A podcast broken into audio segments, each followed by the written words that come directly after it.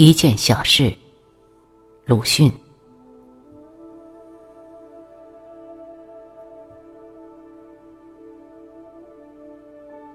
我从乡下跑进京城里，一转眼已经六年了。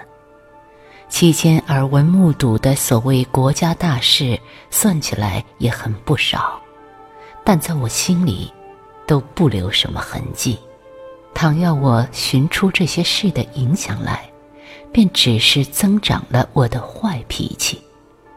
老实说，便是叫我一天比一天的看不起人。但有一件小事，却与我有意义，将我从坏脾气里脱开，使我至今忘记不得。这是民国六年的冬天，北风刮得正猛，我因为生计关系，不得不一早在路上走，一路几乎遇不见人，好不容易才固定了一辆人力车，叫他拉到 S 门去。不一会儿，北风小了，路上浮尘早已刮净，剩下一条洁白的大道来，车夫也跑得更快。刚进 S 门，忽而车把上带着一个人，慢慢的倒了。跌倒的是一个老女人，花白头发，衣服都很破烂，一从马路边突然向车前横截过来。车夫已经让开道，但衣的破棉背心没有上扣，微风吹着向外展开，所以终于兜着车把。幸而车夫早有点停步，否则一定要栽一个大筋斗，跌到头破血出了。衣伏在地上，车夫便也立住脚。我料定这老女人并没有伤。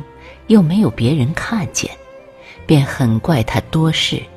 要是自己惹出是非，也误了我的路，我便对他说：“没有什么的，走你的吧。”车夫毫不理会，或者并没有听到，却放下车子，扶那老女人慢慢起来，搀着臂膊立定，向一说：“您怎么了？”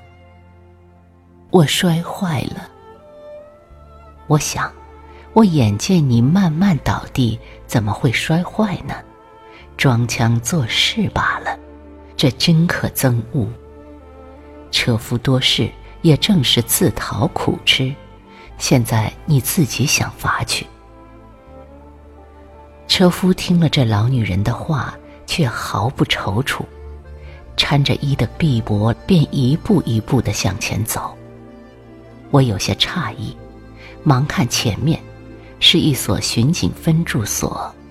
大风之后，外面也不见人。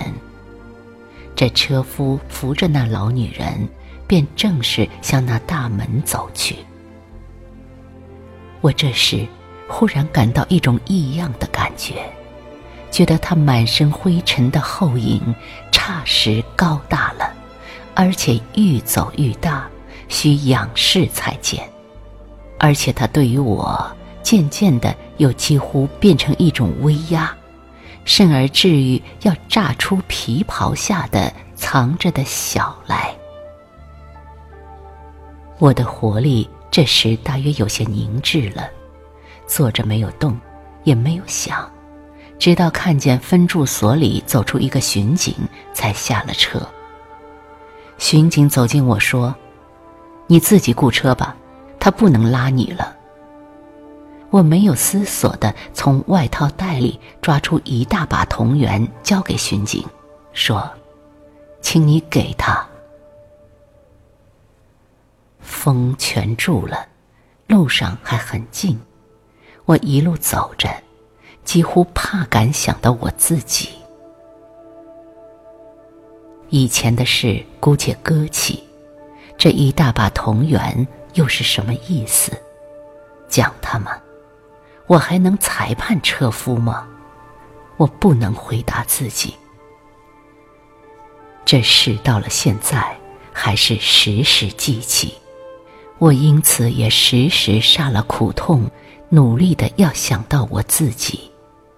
几年来的文治武力，在我早如幼小时候所读过的“子曰诗云”一般，背不上半句了。